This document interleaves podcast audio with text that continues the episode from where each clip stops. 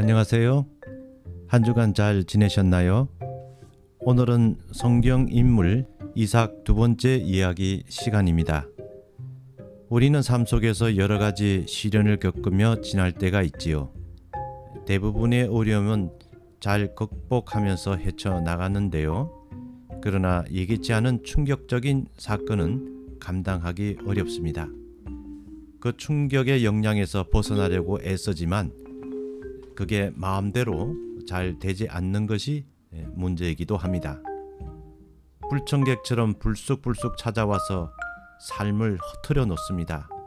더 이상 그때 일을 생각하고 싶지 않는데도 원치 않는 기억들이 떠오릅니다. 이러한 마음의 병을 우리는 트라우마라고 부릅니다. 트라우마 증상을 겪고 있는 사람들은 그 충격적인 과거의 기억 속에 갇혀 있게 되지요. 아무리 세월이 흘러도 그 기억에서 쉽게 벗어나지 못한답니다. 우리는 이삭에게서 그런 삶의 흔적을 찾아볼 수가 있습니다. 아버지 아브라함이 이삭을 모리아 산에서 제물로 바치려고 했던 사건을 아실 것입니다. 아브라함의 관점에서 모리아 산의 사건은 하나님의 명령에 순복하기 위한 행위라고 여겨줄 수 있겠지만 아들 이삭의 입장에서는 그렇지 않다는 것입니다. 아버지와 함께 모리아 산으로 가는 3일길 여행 중에 이삭은 어떤 생각을 했을까요? 그는 희생 제물에 대해서 궁금했을 것입니다. 그도 그럴 것이 제사를 위해 필요한 모든 것을 다 가지고 있는데 희생 제물로 바칠 짐승만 없었습니다. 그는 아버지와 함께 가는 내내 침묵하였습니다. 산으로 오를 즈음에 이삭은 아버지에게 묻습니다. 아버지, 불과 장작은 여기 있습니다마는 번제로 바칠 어린 양은 어디 있습니까? 아브라함은 하나님이 손수 마련하여 주실 것이라고 대답하였으나 그의 말은 어, 이삭에게 만족스러운 대답은 아니었습니다. 아버지와 아들은 함께 재단을 세우고 장작을 쌓았지요. 그러나 그 다음에 모든 것이 변했습니다. 상상할 수조차 없는 혼란스러운 충격적 사건이 일어나게 되었지요. 그의 아버지가 그를 결박하고 희생 제물로 올려놓고 칼을 들어 죽이려 달려 어, 들었다는 것입니다. 꿈에도 생각해 본 적이 없는 일이 그의 눈앞에서 벌어진 것이지요. 그를 사랑한다고 믿었던 아버지가 그를 죽이려 한다는 것은 정말 몸서리 치는 경험이 아닐 수 없겠지요. 우리는 아브라함의 관점에서 이 얘기를 읽을 때는 믿음의 위대한 행위라고 어, 여겨질 수 있겠지만 이삭의 관점에서 읽을 때는 이 일은 끔찍한 트라마라고 여기지는 대목입니다. 아브라함은 모리아 산으로 가는 중에 아무 말도 하지 않았습니다. 여행에서 돌아온 후에도 어떤 일이 일어났는지 그의 아들에게 설명해 주지 않았던 것 같습니다. 그렇다고 한다면 우리는 이삭이 집으로 돌아오는 중 그의 마음속에 어떤 생각을 했을까 하는 것이 궁금해요.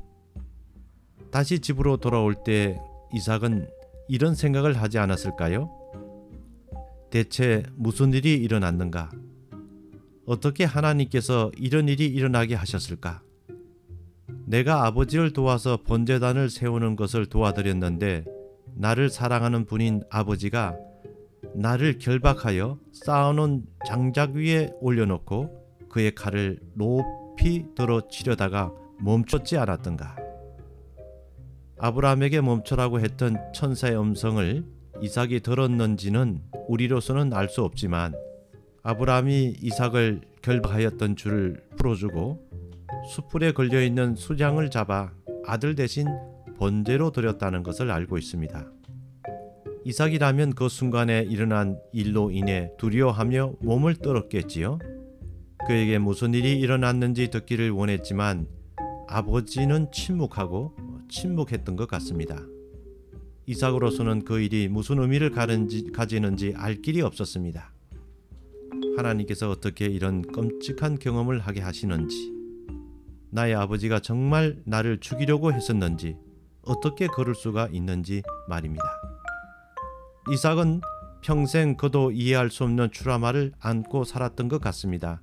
침묵하는 아버지로 인해 받은 상처는 삶에 적지 않은 영향을 주었을는지 모릅니다. 오늘날 불행하게도 많은 남성들은 이삭과 같은 아픔을 지니고 있습니다. 그들은 깊은 상처를 안고 있는 아버지와 함께 지내면서 그들 자신도 상처를 받으면서 성장하였다는 사실입니다.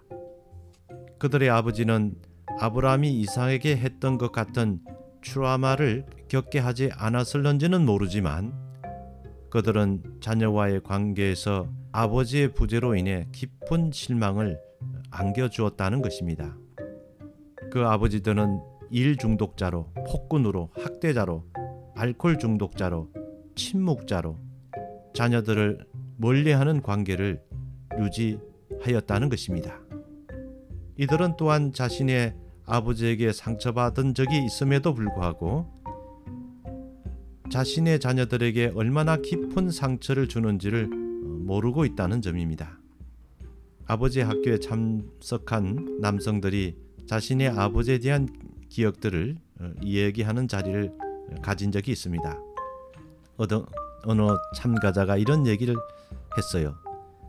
자신을 늘 무섭게 했던 아버지를 그렇게 싫어했는데 이제 아버지가 된 자신도 아들에게 위협하는 아버지가 된 걸 보고 깊이 반성했다고 어, 했습니다. 자녀에게 자신의 마음을 얘기하지 않는 아버지는 의식하지 못하는 가운데 자녀들에게 자신의 부모에게 받은 상처를 대물림하고 있는지도 모릅니다.